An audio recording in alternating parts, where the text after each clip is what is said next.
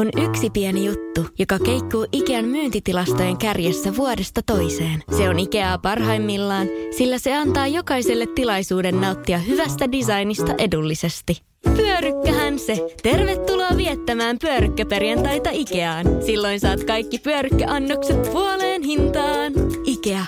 Kotona käy kaikki. Pyörykkäperjantai! Tämä on Podplay alkuperäissarja. Koti, uskonto, isänmaa. Nämä ovat asiat, joiden nimeen patriotit kertovat vannovansa. Mitä nämä kolme sanaa merkitsevät miehelle, joka kutsuu itseään nationalistiksi? Entä miten hän näkee 2020-luvun Suomen ja sen tulevaisuuden? Mitä nationalismi tarkoittaa miehelle, joka lukee itsensä nationalistiksi? Vieraanani on Suomen sisuliikkeen Jyrki Könönen. Minä olen Teemu Pastori Potapov ja tämä on Pinnan alla.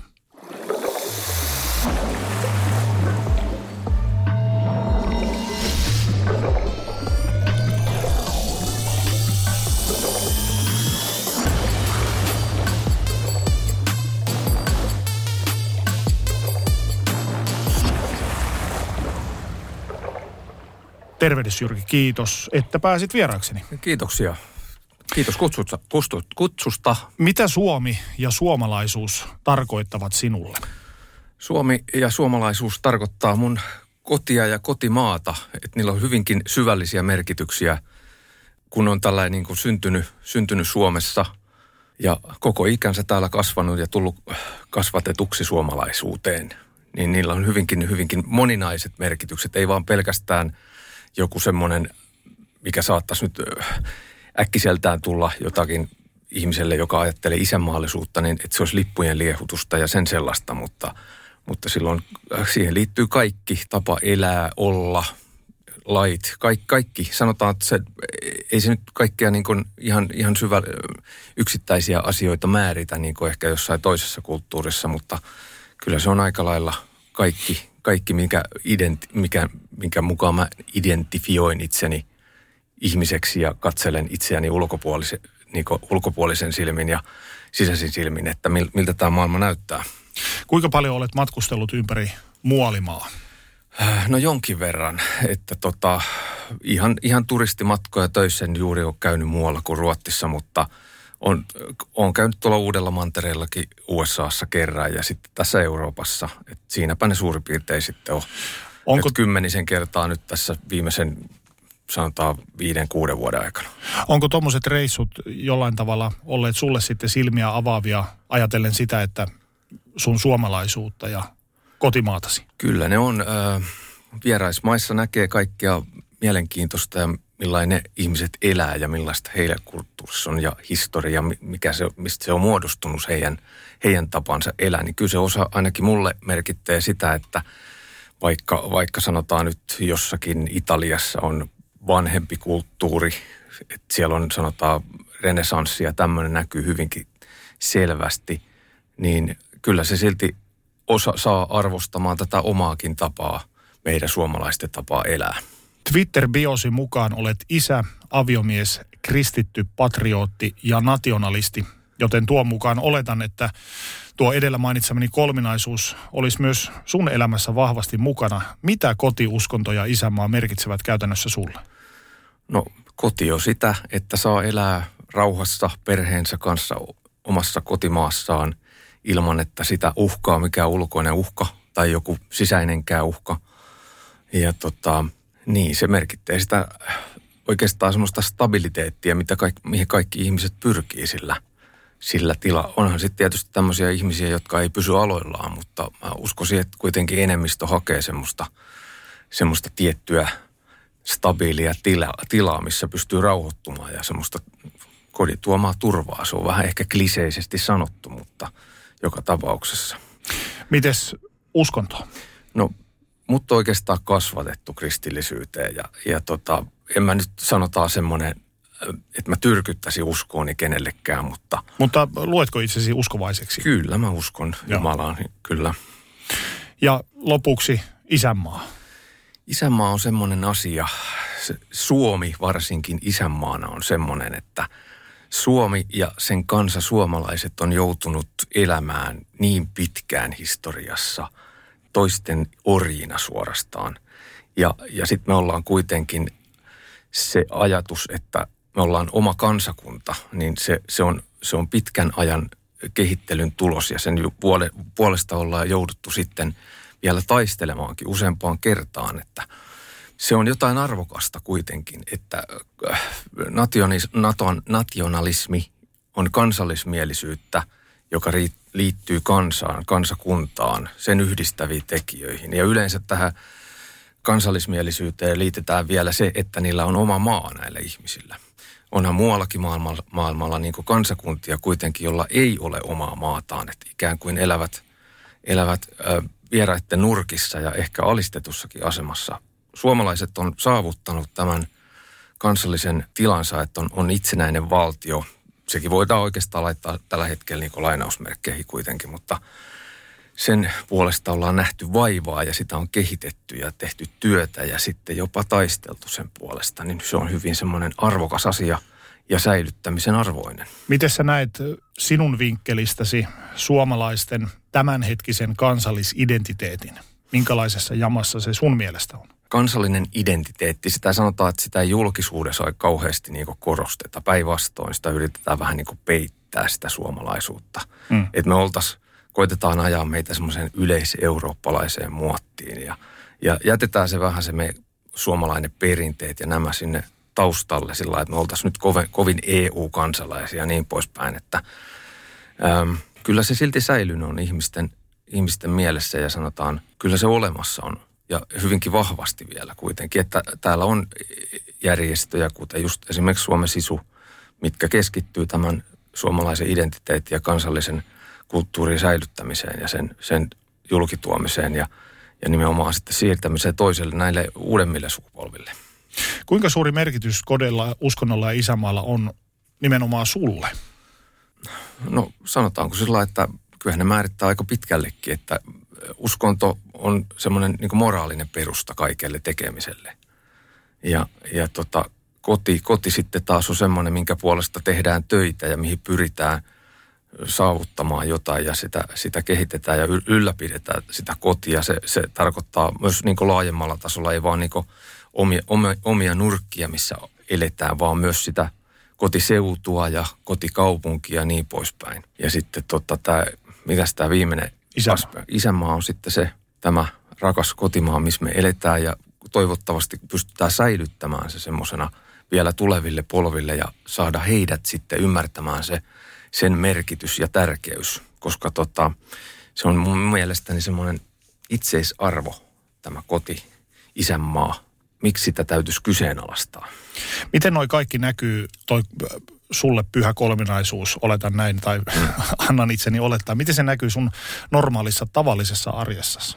Tavallisessa arjessa. Ei, sanotaan just, mä sanon, että, että ei, ei semmoinen niin lipuheilutus ja semmoinen marssiminen ja semmoinen nyt, se ei nyt se, semmoiseen kuulu kuitenkaan – mutta sanotaan, että kaikissa keskusteluissa ihmisten kanssa, niin lähtökohtaisesti on ne, ne arvot ja perinteet, mitä Suomessa, niin mä katson aina niin kuin suomalaisesta perspektiivistä myös niin kuin maailmaa, esimerkiksi uutisia lukiessa ja niin poispäin, että mitä, mitä suomalaisen, suomalainen, mitä se merkitsee meille, meidän tulevaisuudelle suomalaisina täällä Skandinaviassa ja niin poispäin.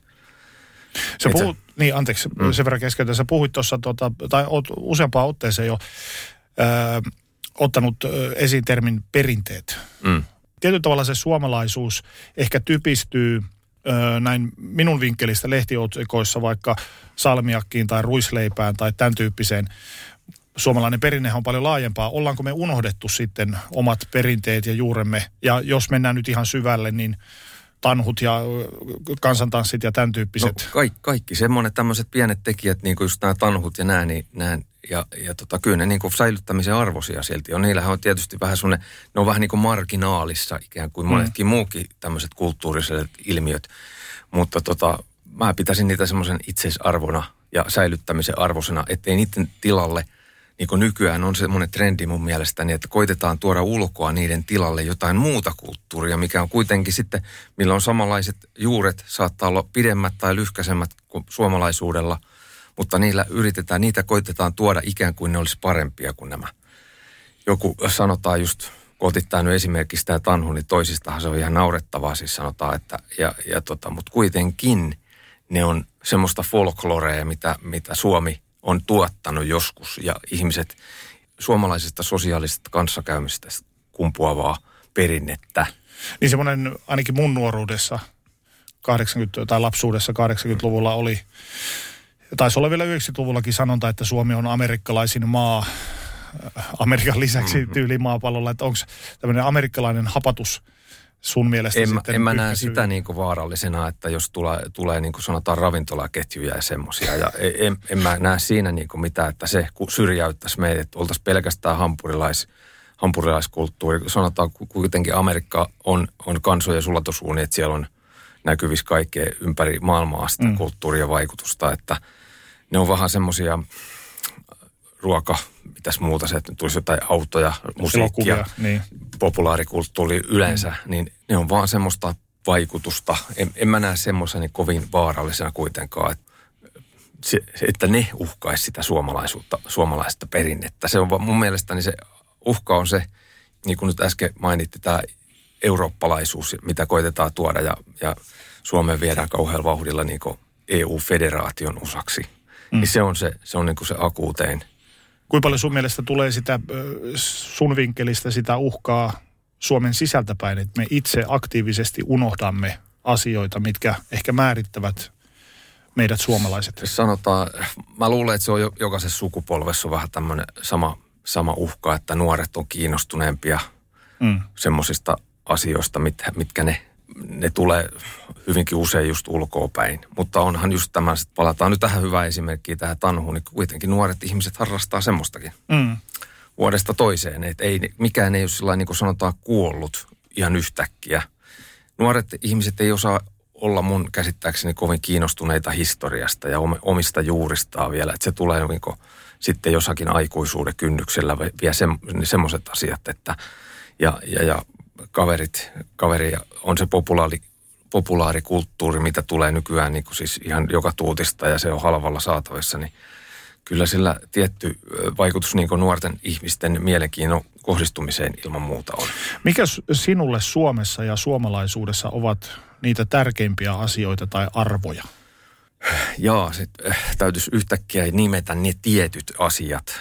Se olikin vaikea kysymys että täytyisi nyt listata niitä yhtäkkiä, mutta on hyvänä aika siis suomalaisuudessa on niin monia ilmenemismuotoja. Esimerkiksi ollaanhan me semmoinen ikään kuin heimokansa myös. Mm. Että meillä on hämäläiset ja uusmaalaiset ja satakuntalaiset ja, ja pohjalaiset ja, ja itä, itäsuomalaiset ja niin poispäin. Ja niistä syntyy semmoinen mielenkiintoinen harmoninen sekamelska, mikä on sitten aikoja, tässä nyt kun on tietoyhteiskunta ja ja yhteydet ja tämmöiset on parantunut tässä vuosisatojen myötä, niin, niin, niin millais mä nyt sanoisin, en, en kyllä pysty suoraan sanomaan, että pystyisin listaamaan yhtäkkiä valmistautumatta, mitä mä nyt sitten pidän semmoisena top 10 esimerkiksi siinä suomalaisuudessa. No millaiseksi sä sitten miellät suomalaisen? Mikäla, millaisilla adjektiiveilla sä kuvailisit suomalaista äh, ihmistä? No suomalainen on vähän semmoinen sisäänpäin kääntynyt, ehkä ujokin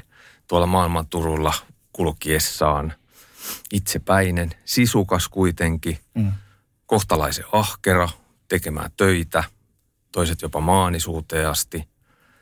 Ja tota, ei, ei kaikkein sosiaalisin ihmistyyppi eikä semmoinen halu niin näkyvis, näkyvillä oleva ihmistyyppi kuitenkin, mutta hyvinkin semmoinen, äh, sanotaan, että suomalaisuus tunnetaan maailmalla aika, aika hyvin niin luotettavuudesta esimerkiksi se on hyvinkin sillä geeneihin kasvanut semmoinen, että se mikä, mitä luvataan, niin se pidetään myös. Mm. Määrittelet itsesi patriotiksi ja nationalistiksi. Mä oon pohtinut tätä kyseistä käsitettä tai näitä kyseisiä käsitteitä siitä kulmasta, että jos ajatellaan vaikka, puhuttiin aiemmin tuossa Yhdysvalloista, siellä patriotismi on positiivista, hyvää ja tavoiteltavaa. Kun meillä Suomessa, jos joku sanoo olevansa patriotti, isänmaallinen, niin siihen liitetään negaatio. Mitä mm. ajatuksia tämä herättää no, Se on aika murheellista, että just tämmöinen asia, mikä on kuitenkin historiallisessa perspektiivissä niin hyvinkin kannatettava asia, niin että miksi siitä on tehty semmoinen peikko. Ja siihen vedetään kaikissa ideologioissa, mitä maailmassa löytyy, niin siellä on siinä saman kategoriaan alle voidaan laittaa hyvinkin semmoista keski, keskitieajattelua ja sitten, sitten ääriajattelua. Että on, on, ei sitä pysty kieltämään, että on niin äärinationalismia, mikä sitten on esimerkiksi sanotaan nyt tässä sadan vuoden aikajänteellä niin purkautunut sitten väkivaltana ja, mm. ja tämmöisenä suoranaisena terrorina. Sitä ei voi todellakaan kieltää. Mutta tota, sitten kuitenkin yli, ytimeltään se on hyvinkin positiivinen asia. Mä en tiedä, mistä se on tullut, joku saanut sen, se on joku tietyn toisen ideologian aikaansama, että demonisoidaan tämmöinen yksi tietty, mikä on niin kuin Suomessa, jos nationalismi nyt tota noin, niin suomennetaan sillä yksinkertaisesti, se on kansallismielisyys. Mm. Onkin paikallaan kysyä, että ovatko sun mielestä äärioikeistolaiset omineet ja samalla ikään kuin pilanneet Suomi leijonan tai Suomen lipun ja isänmaallisuuden positiivisen merkityksen? Oikeistolaiset on hyvin näkyvä, kuitenkin aika pieni liike Suomessakin, niin se on, he saavat paljon, paljon julkisuutta just näillä lippumarsseilla ja sen sellaisilla, sillä, mutta en, en mä tota, onhan näitä symboleja kuitenkin käytössä aika laajasti mm. ja maltillisten ihmisten piirissä, että harmi, että sitten se sama leima, jos, jos on joku vähän tällä ääriajattelua kannattavat. Että siellä tulee niin muutakin, muutakin värittämään tätä järjestäytynyttä toimintaa kuin vaan kansallismielisyys, niin sitten leimataan tämä koko kansallismielisyysaate sitten joksikin ääriajatteluksi, niin esimerkiksi just uusnatsien kohdalla. Mm. Mutta tota, en mä nyt sanotaan sitä, kun puhuttiin tuossa aikaisemmin siitä esimerkiksi leijona vaakunan omimisesta, että se lyö heti kantajaansa jonkun niin kuin mm kansallissosialistin leiman, niin en, en mä, se täytyy kyllä vähän semmoinen ylireagointi mun mielestäni semmoinen, semmoinen käytös. No, äkkiäkös tän voi erätä olla? Tule sellaisena kuin olet, sellaiseen kotiin kuin se on. Kiilto.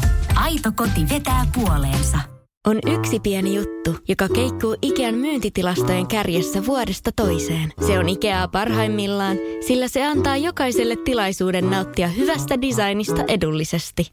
Pyörykkähän se! Tervetuloa viettämään pyörykkäperjantaita Ikeaan. Silloin saat kaikki pyörykkäannokset puoleen hintaan. Ikea. Kotona käy kaikki. Pyörykkäperjantai! Mitä sä luulet, milloin tämmöinen muutos on alkanut? Onko se alkanut sanotaanko skinivalkoinen Suomi-dokkarin aikoihin silloin 90-luvulla tämmöinen tietynlaisien tämän suomalaisen kuvaston omiminen tietyn ryhmän käyttöön ja siitä syntyneet negatiiviset ajatukset? No mä en oikeastaan tähän skini-skeneen ole sillä tutustunut koskaan, että mitä mm. asioita he, se taisi vaan olla semmoisten nuorten miehen, miesten kokoontuminen ja siellä oli kaikkea muutakin, vaan en mä tiedä kuinka, ö, pinnalla siinä ajattelussa ylipäätään oli se – kansallisuusaate skineissä. Vai oliko se enemmän, että juodaan kaljaa ja... Sillä mä sen itse olen kokenut. Mä kuitenkin olin nuori silloin 90-luvulla vielä, niin, niin tota, mä koisin vaan semmoiseksi, että se oli nuorten miesten kavereiden hauskapitoa lähinnä ja, ja rettelöintiin. Vähän semmoista, voisi verrata just johonkin, ehkä on väärässä, mutta se vaikutti semmoiselta niin just ha, jalkapallohuliganismilta ja mm. tämmöiseltä. Että siinä oli sitten maalattiin ja rikottiin paikkoja ja – oltiin väkivaltaisia ja uhottiin ja mesottiin ja heiteltiin kaljapulloa ja niin poispäin. Mä en tiedä, millaisen on, onko se kyseinen ää, ilmiö kovin vahvasti enää elossa, en osaa sanoa. Pystymmekö me kansakuntana päästämään, pääsemään ja päästämään irti tuollaisesta negatiivisesta ajattelutavasta puolia toisin ajatellen esimerkiksi tätä nationalismia tai patriotismia?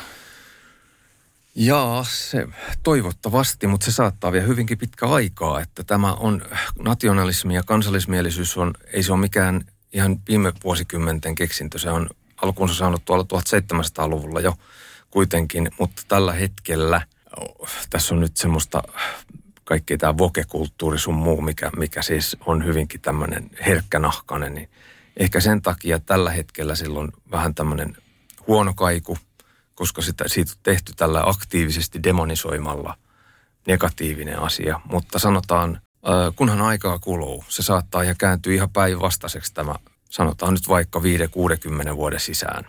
Kun mennään tuonne 2050-luvulle, niin katsotaan, mihin esimerkiksi EU kehittyy. Se voi olla, että, se mullistukset siellä isommissa piireissä, niin se saa aikaan sitten kansallisellakin tasolla niin aika mielenkiintoisia ilmiöitä. Eihän kansallisuus, nationalismi ole mikään suomalaisten keksintö kuitenkaan.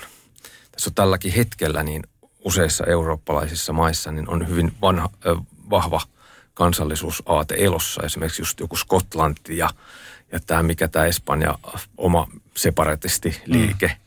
Et, ja ja, ja sitten samalla Itä-Euroopan maissa ne on hyvinkin kansallismielisiä tällä hetkellä. Uskoisin, että se kokee vielä tässä vajaan sadan vuoden kuluessa semmoisen renesanssin koko aate.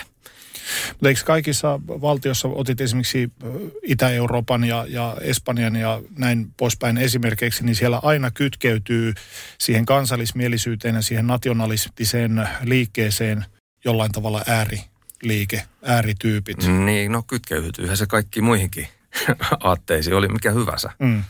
Et eihän tota, sanotaan, että esimerkiksi, otetaan nyt joku esimerkki, tämä BLM-liike, mikä mm. lähti nyt USAsta ei se kovin maltillista väkeä. Sitten oli vaikea löytää sitten loppuviimeksi. Se mm. meni ihan täydeksi terrorismiksi. Esimerkkinä nyt vaikka. Mm.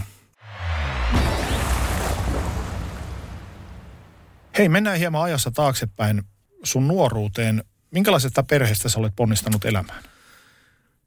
Hyvinkin keskiluokkaisesta. Isä oli, isä vainaa oli tota, työjohtaja ja äiti oli ihan apulainen ja – töitä tehtiin kovasti. Isä teki vuorotöitä ja äiti iltatöitä ja niin poispäin. Ja meillä oli vaatimaton omakotitalo ja tota, kaikki perusasiat oli kunnossa mun mielestäni, että en, niin kuin, sanotaan hyvinkin semmoinen tavallinen nuoruus. Minkälaisia arvoja sun kotona korostettiin? No sanotaan, niin kuin mä sanoin tuossa alussa, että esimerkiksi mut on niin kasvatettu kristillisyyteen, mitä mistä mun äiti piti huolta. No isän kanssa ei nyt sillä kauhean läheisiä ollut, että hän olisi hän olisi sillä mitenkään aktiivisesti kasvattanut johonkin tiettyyn. Hän oli kuitenkin, niin kuin, vaikka hänkin oli työtä tekevä ihminen, niin hän, hän ei ollut mikään niin sosialisti, hän oli vaan, vaan näki, että oli semmoinen kuitenkin oikeisto, oikeistolainen. Ei ollut kovinkaan aktiivisia poliittisesti kumpikaan, isä eikä äiti. Sisaruksia mulla ei ole. Joo.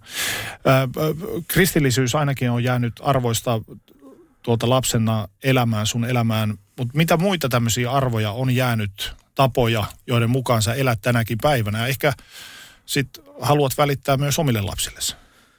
No kristillisyys on hyvä viitekehys kaikille, kaikille käyttäytymiselle ja kaikille arvomaailmalle. Se, se moraalikäsitykset ja, ja se tapa, millä käsite, niin kohdataan muut ihmiset, niin se on mun mielestäni oikeinkin hyvä. Hmm. Sanotaan vaikka, jos, jos siitä riisutaan kristillisyydestä kaikki, kaikki uskonnollinen pois, niin se on hyvin humaani mm. ajattelutapa. Eli lähimmäistä muita ihmisiä kohdellaan sitten, sitten kuin kohdeltaisiin itseensä, halutaan itseensä kohdeltavan. Sä mainitsit, että vanhempasi eivät olleet poliittisesti hirveän aktiivisia. Ei, mä en oikeastaan tiedä edes mitä puolueet he ovat koskaan äänestänyt. Siitä ei oikeastaan puhuttu, se oli vähän semmoinen niin kuin aihe, mikä ei mua kiinnostanut silloin alle kaksikymppisenäkään oikeastaan yhtään. Ja eikä he ollut sillä että töitä tehtiin ja joskus käytiin jossakin vähän vähän reissussa ja niin poispäin, mutta se oli hyvin semmoista korutonta arkea mm. elämästä ja olemista. No mutta tänä päivänä sä oot, jos ymmärsin oikein, niin sä oot mukana perussuomalaisen, Kyllä, su, suomalaisten joo. toiminnassa ja sitten totta kai tässä Suomen sisussa, niin milloin sä itse aloit kiinnostua politiikasta? No sanotaan, mä rupesin äh, tarkkailemaan tätä yhteiskuntaa ja siitä tapahtuvia muutoksia tuossa 90-luvun puolesvälissä vaan, että mitä täällä tapahtuu. Ja Mikä laukas tänne? Sanotaan, ja räikeimmin tuli tuli niin ehkä tämä 90, 90-luvun alun lama. Mm. Kuitenkin mulla, mulla oli itsellä hyvä tuuri, mulla oli koko ajan töitä. Mutta tuo, se, mitä se aiheutti tässä yhteiskunnassa, oli, oli noiden konkurssien aaltoja. Yrittäjät teki itsemurhia, yrittäjät lähti ulkomailla pakoon. Ja, ja sitten myös tämä ä, Suomen löperö sosiaalipolitiikka, että tuo, se oli semmoinen, ja rupesi tulemaan – milloin se nyt oli joskus 94, kun tuota Venäjän raja yli tuli siirtolaisena kehitysmaalaisia ihmisiä paljon. Se näkyy aika äkkiä suomalaisessa katukuvassa ja, ja sitten siinä, mitä tapahtuu ja millä uutisotsikoissa, uutisotsikoissakin se näkyy sitten. Ja se, se oli semmoinen herätys, että mitäs, mitäs tässä niin maailmasta, maassa tapahtuu nyt. Että miksi, miksi tämä on päästetty niin tähän tämä tilanne ihan yhtäkkiä. Minkälaiset sun ensimmäiset polut tai askeleet tuossa politiikan polulla silloin oli? No, mä rupesin äänestää. Mulla ei ollut oikeastaan mitään semmoista poliittista kotia tai, että, tai ketään henkilöä, mitä mä olisin äänestänyt. Mä olin hyvinkin pihalla siitä, sanotaan, koska mä olisin ensimmäisen kerran äänestänyt eduskuntavaaleissa varmaan joskus 91 tai milloin nyt olikin silloin, sit kun mä armeijasta pääsin nuorena miehenä, niin, niin, niin se oli hyvin semmoista hakemista silloin vielä toistaiseksi. Mutta sitten se, se pikkuhiljaa se sitten siitä selkiytyi, kun perussuomalaiset puolue perustettiin. Ja siihen tuli semmoinen henkilö kuin Toni Halme, mikä sanoi asiat, epämiellyttävät asiat ääneen. Niin se sai kiinnostumaan, kiinnostumaan mut sitten politiikasta ja ensi äänestämään perustu suomalaisia ja sitten sen jälkeen liittymään heihin. Sanoit, että totta kai toi lama ja sen tuoma, tuomat sosiaaliset ongelmat, mutta myös sitten pakolaiset, jotka tuli 90-luvun puolivälissä, olivat yksi tämmöinen laukaiseva tekijä, joiden myötä sitten itse poliittisesti aktivoiduit. Miten sä katsoit maailmaa ja Suomea tuolloin? Millä tavalla? Vihaisena, pettyneenä, no sen, epäuskoisena? Sen aktivoitumisen jälkeen lähinnä epäuskoisena. Mm. Että tota, sitä, sitä ennen se oli vähän semmoista nuoren miehen päivästä toiseen elämään. Et siinä ei ollut mitään semmoista, ei ollut tarkkoja suunnitelmia vielä ja se oli semmoista happy go lucky, laki elämää kuitenkin tuommoisen parikymppisen miehen touhu. Mulla Mut, se on vieläkin Joo, mutta, mutta sitten tota, kuitenkin sitten kun pikkuhiljaa sanotaan vakiinnuin ja rupesi seuraa uutisia enemmän ja niin poispäin ja tuli omia lapsia ja ne asiat sitten tuli huomattavasti lähemmäs ja, ja alkoi vaan niin pohtimaan asioita hiukan syvemmin ja pidempään kuin ennen. Kuinka paljon käsikädessä sun patriotismilla ja nationalismilla on sen kanssa tekemistä, että pakolaisvirta tuli Suomeen?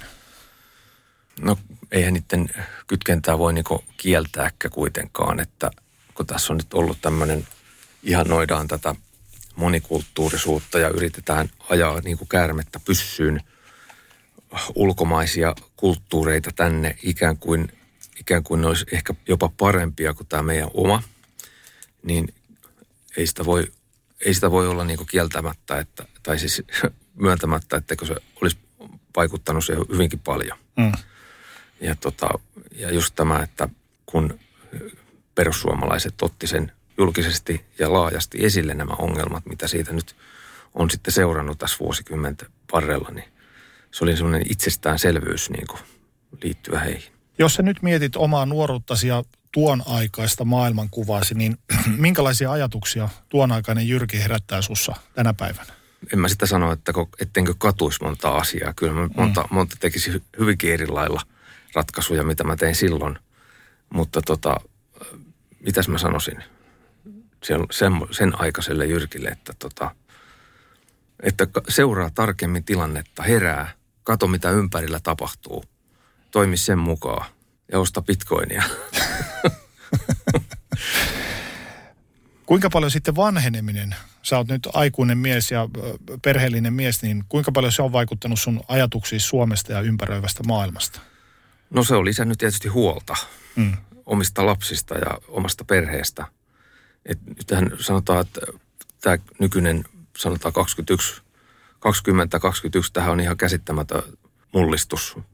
Että ei tämmöistä niin kuin asioiden hyökyaaltoa varmaan nähty moneen kymmenen vuoteen oikeastaan maailmansotien jälkeen. Siitä, sanotaan tuolta, kun toinen maailmansota loppui, niin sieltä, sieltä eteenpäin ollut, ollut semmoista kasvun aikaa ja in, uusien innovaatioiden aikaa ja kaikki, kaikki on riittänyt lähestulkoon kaikille kaikkea ja, ja valtava ihmis, ihmispopulaatio kasvanut. Mutta nyt se yhtäkkiä onkin sitten vaakalaudalla ja se kaikki kyseenalaistetaan ja, ja, ja niin. Ovatko sun ajatukset maailmasta ja esimerkiksi Suomesta ja nyt kun jos mietitään 2015 tapahtunutta, kun tuli paljon turvapaikanhakijoita Suomeen, niin ovatko sun ajatukset pehmentyneet, tasoittuneet vai muuttuneet jopa kovemmiksi? Kyllä ne varmasti on kovemmiksi muuttunut. Millä tavalla? Sanotaan, että tämä 2015 alkun, alkanut pakolais, pakolaisten vyöry ja turvapaikkahakijoiden vyöry, niin ei se ole mitään muuta kuin meidän sinisilmäisyytemme hyväksikäyttöä. Että tämän tulee paljon semmoista ää, aineesta kehitysmaissa, jotka on kuitenkin niiden lähtömaittensa etuoikeutettua porukkaa, millä on paljon rahaa lähteä tänne. Et onhan, sanotaan, että olisi varmasti paljon maailmassa olisi ihmisiä siellä näissä maissa, mistä mitä Suomeenkin on tullut, että mikä tarvitsisi tarvi sitä apua kipeämmin kuin ne, joita tänne on nyt sitten pääosin, pääosin tullut. Ja tämä esimerkiksi tämä valko ja Puolan rajalla tapahtuva kriisi, niin se on siitä aika hyvä, hyvä esimerkki, koska mitä sieltä on nyt ihmiset kertoo siellä, että he on maksanut toistakymmentä tuhatta alaa pelkästä lennosta Turkista valko ja niin poispäin, että heitä on houkutellut nyt se, äh, aika sekavaa, siis pelottavaa suorastaan. Me puhuttiin vähän tuossa aiemmin siitä, että, että kun 90-luvun puolivälissä tuli pakolaisia Suomeen, niin sulla syntyi silloin ajatus patriotismista ja nationalismista. nationalismista. Sä olit silloin vähän reilu parikymppinen. Joo. Tapahtuuko se muutos nopeasti vai hiljalleen? Kyllä se tapahtui aika hiljalleen, koska media oli aika hiljaa. Niitä ei nyt jokapäiväisesti tietenkään tapahtunut, mutta sitten rupesi tämmöisiä epämiellyttäviä, epämiellyttäviä ilmiöitä esiintymään, jotka ylitti sitten myös uutiskynnyksen.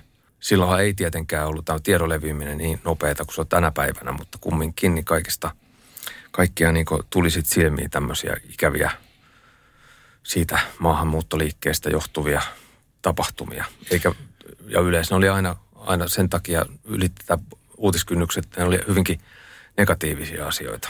No millä tavalla sun käsitys vierasmaalaisista, eri rotuisista ihmisistä muuttui? Olit sä ennen tuota 90-luvun puoliväliä suhtautunut ihmisiin eri tavalla kuin sen jälkeen? No en, mä niin kuin, ihmisiä on muuttanut mm. suhtautumistani. Kyllähän mä omassa työssäkin esimerkiksi autan paljon tämmöisiä ihmisiä, jotka on tullut silloin 2015 tänne, että lähes päivittäin mä tapaan heitä töissäni. Mutta tota, se, se just, että mua, mulla heräsi semmoinen kysymys, että miksi nämä ihmiset on tullut tänne, koska he, eikö heillä ole mitään muuta motiivia kuin tulla elämään täällä kuin ikään kuin pellossa. Että et mistä he ei tarvitse sitten välittää siitä, siitä, kun he ovat tullut, heille on annettu mahdollisuus uudessa kotimaassa aloittaa elämä uudestaan, niin miksi me saadaan kiitokseksi semmoinen, semmoinen suhtautuminen heiltä? Tuolla on 90-luvun puolesvälissä 2000-luvun alku, ennen kuin, tai siinä vaiheessa, kun sitten perussuomalaiset isommin räjähti Framille, niin olitko sä ennen sitä löytänyt ympärilles samanhenkisiä, samalla tavalla ajattelevia ihmisiä? No kyllähän mä puhuin niistä asioista tuttavia tämmöistä kanssa, mutta ei, ei oikeastaan semmoista mitään järjestäytynyttä ydinporukkaa ei ollut silloin oikeastaan niin omassa kaupungissa eikä, eikä missään muuallakaan, kun ei ollut näitä kanavia, missä keskustella sitten laajemmin niiltä. Että ei, ei oikeastaan, en voi sanoa, että olisi ollut silloin jo mitään tämmöistä. Minkälainen tuolloin keskustelut, minkälaisia ne oli? oli? Oliko konsensus sama, että kaikki oli samaa mieltä vai, vai pelkäsivätkö ihmiset sun ulostuloja Katsoko ne sua jotenkin eri tavalla sen jälkeen? En mä, sanotaan, että en mä koskaan esitä omia mielipiteitäni kauhean jyrkästi tai mm. aggressiivisesti, että mä olisin saanut kenessäkään semmoista reaktioa aikaiseksi. Mm. Ja tota, sanotaan, se vähän riippuu aina keskustelijasta, keskusteluympäristöstä, missä näistä negatiivisista asioista puhutaan, että sen sävystä. Voidaanhan niitä puhua työmaan kahvipöytäkeskustelussa tai sitten baarissa tai niin poispäin, että – en mä semmoista niin hyvin torjuvaa asennetta oikeastaan koskaan semmoiseen en ole törmännyt. Vasta kun nyt sitten somen vuosina. Minä vuonna sä päätit itse lähteä sitten isommin mukaan politiikkaan, että lähdit ihan jäseneksi perussuomalaisiin äänestyksen jälkeen? Joo, en muista. Se kipinä, mikä lähti, mulla tuli liittyä perussuomalaisiin, tuli Jussi halla kun hänen kirjoituksiaan juttelin, niin mä ajattelin, että mä haluan myös olla mukana puolueessa ja vaikuttaa sen asioihin niin sillä omalla äänelläni, mitä mä voin esimerkiksi puoluekokouksessa antaa. Että mä nyt kovin aktiivise, aktiiviseksi voi itteen sanoa kuitenkaan puoluetasolla, että esimerkiksi mun työni estää sen. En, mun on tehnyt kyllä mieli lähteä esimerkiksi kuntavaaleihin mukaan, mutta mulla on nyt semmoinen työsopimus tällä hetkellä, että se ei sitä salli. Minkälainen päätös se oli sulle lähteä sitten aktiiviseksi jäseneksi tai enemmän tämmöiseen politiikkaan mukaan? Se oli just oikeastaan aika helppo.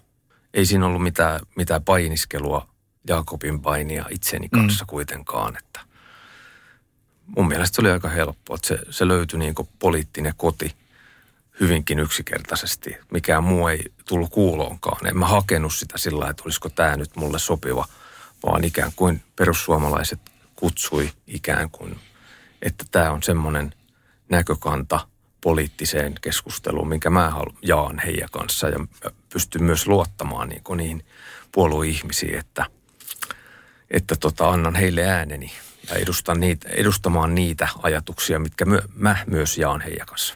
Mitä sä alussa toivoit saavuttavasi tämän poliittisen vaikuttamisen kautta? Alussa, alussa toivoi ihan samaa asiaa kuin toivon nytkin, eli tiettyä käännettä tämän maan asioihin. Uskotko että se sun vinkkelistä katsottuna on mahdollista siihen suuntaan, mihin sä haluat sen menevän? Mä toivon hartaasti niin. Me ollaan kuitenkin, perussuomalaiset kuitenkin Suomen kolmanneksi suositut puolue tällä hetkellä ja, ja nykyinen hallitus hoitaa asioita kehnosti, sanotaanko näin, että toivottavasti se sama semmoinen herääminen tulee myös laajoissa kansanpiireissä tapahtuu, että he, he ajatte, hyve, ryhtyvät semmoiseen kriittiseen ajatteluun tämän yhteiskunnan tilasta. Kun julkisessa keskustelussa puhutaan esimerkiksi perussuomalaisista tai sitten Suomen sisusta, niin pinnalle nousevat käsitteet äärioikeisto, natsismi ja rasismi. Hmm. Mitä ajatuksia tällainen herättää sussa? No, ne on ikävää, että ne koetaan aina näin.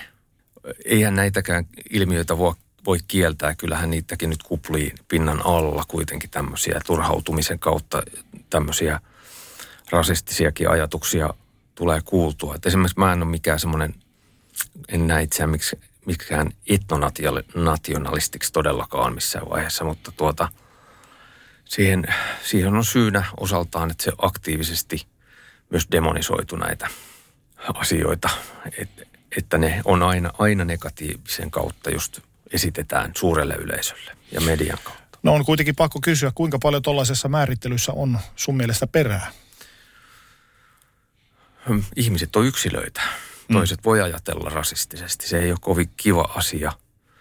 Ihmistä täytyisi katsoa aina hänen tekojensa ja ajatustensa kautta kuitenkin. Mihin kohtaan poliittista kenttää asettaisit itse tällä hetkellä? Oikealle, mutta kuinka äärelle? En kovinkaan äärelle. Hyvinkin maltillinen, maltillinen oikeistolainen ajattelu mulla. En, en mä ole esimerkiksi kuullut, sanotaan, että suomalainen yhteiskunta on kuitenkin tämmöinen humaani ja verorahoilla pyörivä, mikä, milloin laajat sosiaaliset turvaverkot kaikille, niin täytyy kuitenkin säilyttää, että tämä olisi hyvä yhteiskunta myös heikommille. Rasismi. Minkälaisia ajatuksia kyseinen sana herättää sinussa? Se on ikävä ilmiö, että ihmisiä on aikojen saatossa ja edelleenkin arvosteltu semmoisten tekijöiden takia, mitkä ei sitten loppujen lopuksi merkitse paljonkaan mitään lopputuloksen kannalta. No kuinka paljon sulle ihmisen etnisellä taustalla, ihonvärillä tai uskonnollisella taustalla on merkitystä? No ei, ulko, ulkonäkö, sanotaan just nämä, nämä ideologiat on ne melkein, mikä määrittää ihmisen käytöstä, kun se miltä hän näyttää. Ei silloin olisi niin mitään, mitään merkitystä, jos, jos tota tänne Suomeen tulee ulkomaalta joku henkilö, joka käyttäytyy meidän normia ja lakia vastaisesti ja tekee täällä pahaa, niin sillä ei ole mitään merkitystä, minkä, minkä näköinen hän on. Mutta se, mikä saa hänet tekemään sinne, on se sitten uskon, uskonnollinen ideologia tai mikä tahansa, niin se, se on aika ikävää, että tietyt, tietyt ää, ideologiat niin saa ihmiset käyttäytymään sillain meitä esimerkiksi suomalaisia kohtaa, kun on tapahtunut? No ideologioista puheen ollen ja siitä, miten ihmiset reagoivat niihin, niin sä tuot sosiaalisessa mediassa todella selkeästi julki sen, että olet nationalisti ja patriotti, niin miten ihmiset suhtautuvat sinuun tämän tiedon saatuaan? No tietysti täällä sosiaalisessa mediassa, niin siellä, siellä sitten saa sitä kuraaniskaa aika se jyrkkääkin palautetta, mutta ei sitä nyt sanotaan kukaan sellainen päin naamaa sanomaan, että se mutta jokapäiväisessä elämässä näkyisi kovin – mm. kovin rajusti. Tai kui- selvästi. Kuinka sä tämmöisessä normaalissa kanssakäymisessä tai keskustelussa, kuinka helposti sä oot valmis kertomaan tämän? Kyllä, jos se tulee puheeksi, niin mikä siinä? Aihe, aihe, jo, toist, toista aihetta joukossa. Voihan semmoisesta puhua ihan siinä, missä kaikista arkipäiväisistä asioista, mikä, mikä määrittää meidän elämää ja olemista ja ympäristöä. No miten ihmiset suhtautuvat sinuun tuon tiedon myötä tai ovat suhtautuneet? Muuttuuko heidän käytöksensä sua kohtaan? No, no mä en käytä, käyttäydy sillä lailla, että mä menen esittelemään, että hei, olen Jyrki, olen nationalisti, vaan tota, en mä ole mu, niinku huomannut semmoista. Voi olla, että jotkut ei tulekaan niinku mun puheelleni koskaan just näiden asioiden takia, että tietää sen, mutta en mä ymmärrä, että miksei. Kuitenkin useimmat ihmiset, esimerkiksi työssäni tulee ihan heidän arkipäiväisten ongelmiensa kanssa juttelee ja mä, mä teen kaikkeni, että mä pystyn ratkaisemaan ne ongelmat. Ot, otit itse äsken puheeksi ton etnonationalismin ja tosiaan tässä menneiden vuosien saatossa olemme saaneet lukea heidän vähintäänkin äkkivääriä ulostuloja suomalaisuuden määritelmästä mm. ja suomalaisuudesta, niin mitä sä ajattelet niistä? No heillä on oikeus siihen mielipiteeseensä tietenkin. En mä sitä voi muuttaa mihinkään, mutta Suomi, Suomi on kuitenkin vuosisatoja ollut moni, monikulttuurinen valtakunta ja on edelleen. On niin kuin alun perinkin tänne on tullut, sanotaan esimerkiksi, mi, mi, mitähän mahtaisi olla suomalaiset niin natiivit, varmaan saamelaiset ja suomalaiset. Ja sitten nämä heimo, heimot, niin hämäläiset, jotain pirkkalaiset, uusmaalaiset. Ja ne on sitten sekoittunut ja kuitenkin tälläkin hetkellä meillä on, vaikkei täällä olisi yhtään sanotaan semmoista turvapaikanhakijaa koskaan tullut, niin sitä on silti jo monikulttuurinen valtakunta. Mutta kuitenkin he, nämä täällä vuosisatoja sitten vaikuttaneet ihmiset, niin kuitenkin on tähän suomalaisuuteenkin oman osansa tuonut. Eihän siis suomalaisuusaate, ei se, se on lähtenyt esimerkiksi, sehän on ruotsikielisistä piireistä periaatteessa alun perin lähtöisin. Kansallisuusaate, nationalismi Suomessa. Kuka sinun mielestäsi on suomalainen? Se olipa hyvä kysymys. Mä halusin jättää oikeastaan ton määritelmän vähän viisaammille, mutta sanotaan, että suomalainen on semmoinen ihminen, joka asuu Suomessa ja, ja tota, on omaksunut syvällisesti tämän maan tavat ja ajattelun ja kielen ainakin. Niistä voi nyt lähteä. Että on paljon Suomessa sanotaan semmoisia ihmisiä, jotka elää, elää kuitenkin meidän elin, elintapojen mukaisesti, mutta ei heistä koskaan tule suomalaisia. He ovat vain Suomessa asuvia esimerkiksi venäläisiä tai virolaisia niin poispäin. He, se on se ajattelu, mikä on siellä taustalla ihmisen päässä kuitenkin. Mutta sitähän ei kukaan pysty itse Ei, mä, se ei on subjektiivinen pysty. kokemus. Ei pysty. Niin. Ei pysty ja, ja tota, se on hyvä kysymys. En, en mm. osaa pysty määrittelemään sitä noin tällä yhtäkkiä, vaan että kuka, kuka olisi mun mielestä suomalainen. Mm. Koska itse jotenkin taivun ajattelemaan niin, että suomalaisuutta on olemassa, sitä tapaa olla suomalainen olemassa niin monta kuin on suomalaistakin. No että ei ole olemassa yhtä oikeaa tapaa olla suomalainen. Ei tietenkään, joo. Ja sitten meillä on expat-ihmisiä, jotka ovat suomalaisia, mutta ne asuvat jossain muualla. Kyllä, Että, kyllä. mutta jos ajatellaan sun taustojasi ja nykyistä viiteryhmääsi, niin mitä hyvää se on tuonut sun elämään? En tiedä, onko se tuonut niin joka päivä se elämään sen kummemmin mitään positiivisia tai negatiivisiakaan asioita. Se on kuitenkin tapa ajatella, suunnitella omaa elämää eteenpäin, ajatella poliittisesti ja määrittää niitä suuntaviivoja, miten, miten niin on tarkoitus suhtautua kaikkeen tapahtuvaan ja tuleva, tulevaisuuden asioihin. No samaan aikaan pitää myös kysyä, että mitä se on vienyt sulta. Miksi, miksi se olisi täytynyt viedä multa jotain? Onko se esimerkiksi kaventanut vaikka sun maailmankuvasi? Ei tietenkään. Miksi olisi? Mm. Mä tykkään matkustelusta yli kaiken. Harmi, että ei ole nyt päässyt pitkään aikaa sellainen vapaasti mihinkään. Sehän on ihan, ihan siis... Mä oon ihastunut moneen. Esimerkiksi Italia on mun semmoinen suosikki matkakohde. Valtavan upea, pitkä historia, kaunista luontoa. Mutta ei se, ei se vie, tarkoita sitä, että se vähentäisi mun kotimaan rakkauttani ja tätä eh, mun isänmaallisuuttani millään tavalla.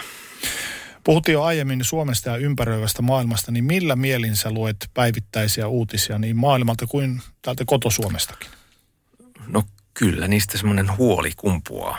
Niin, Et nyt on semmoinen, semmoiset hullut vuodet jotenkin taas noussut, niin kuin sanotaan tuossa 60-luvun lopulla, ehkä Vietnamin sodan aikaa, oli samanlaisia ajatuksia, radikalismia, semmoinen, mikä, mikä niin nostaa koko ajan enemmän ja enemmän päätään. Että kyllä tässä sanotaan maltillisena ihmisenä niin hiukan huolestuu, että miten hän tässä nyt käy.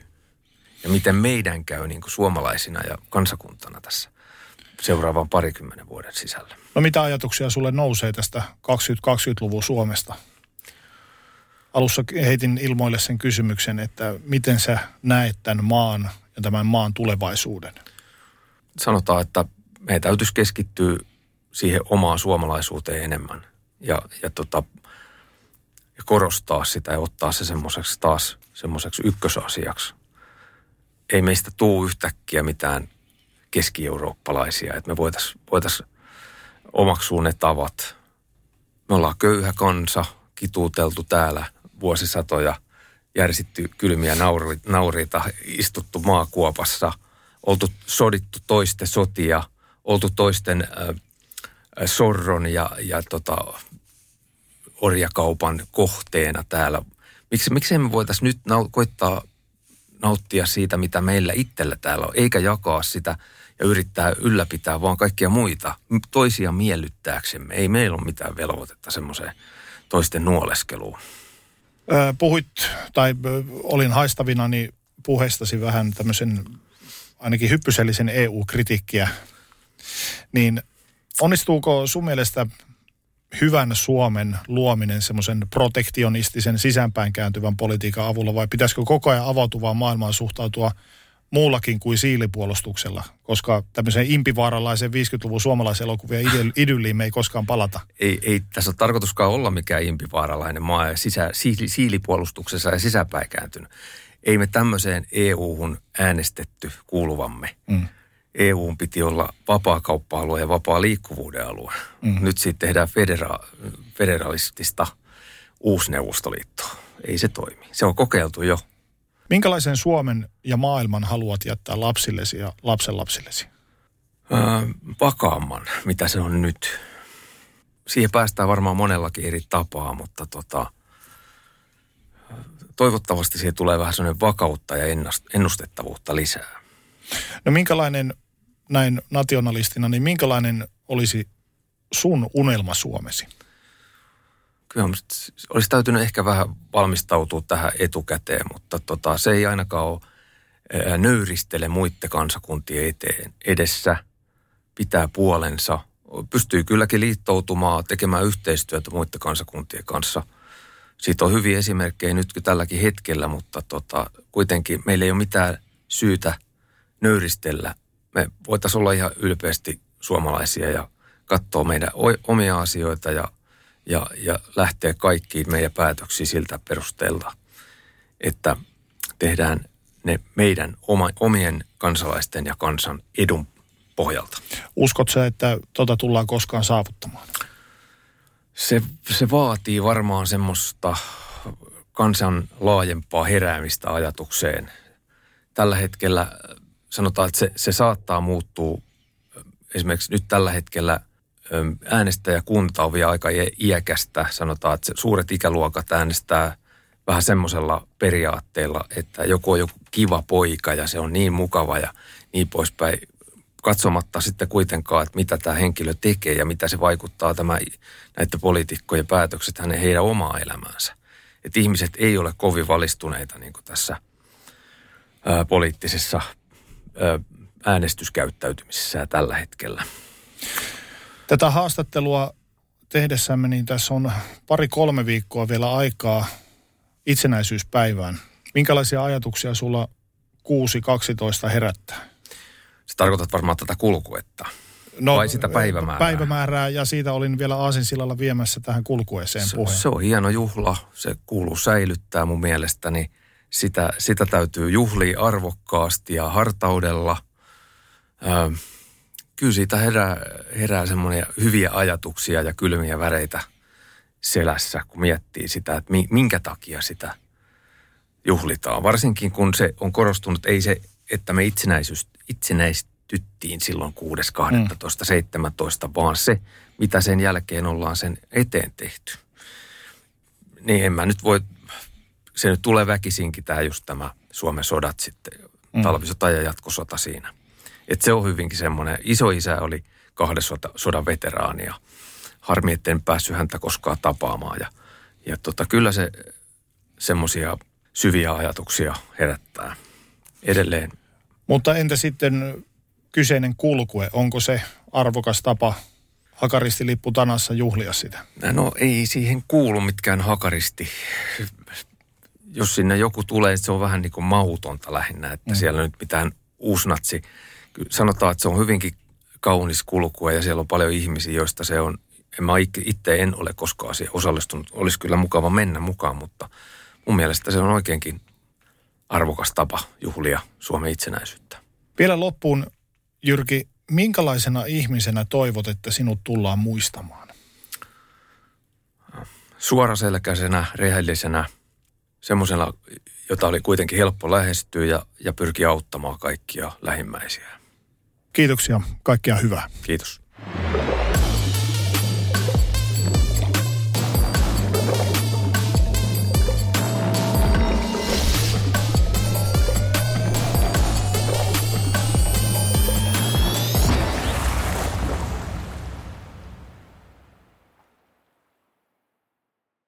On yksi pieni juttu, joka keikkuu Ikean myyntitilastojen kärjessä vuodesta toiseen. Se on Ikeaa parhaimmillaan, sillä se antaa jokaiselle tilaisuuden nauttia hyvästä designista edullisesti. Pyörykkähän se! Tervetuloa viettämään pyörykkäperjantaita Ikeaan. Silloin saat kaikki pyörykkäannokset puoleen hintaan. Ikea. Kotona käy kaikki. Pyörykkäperjantai!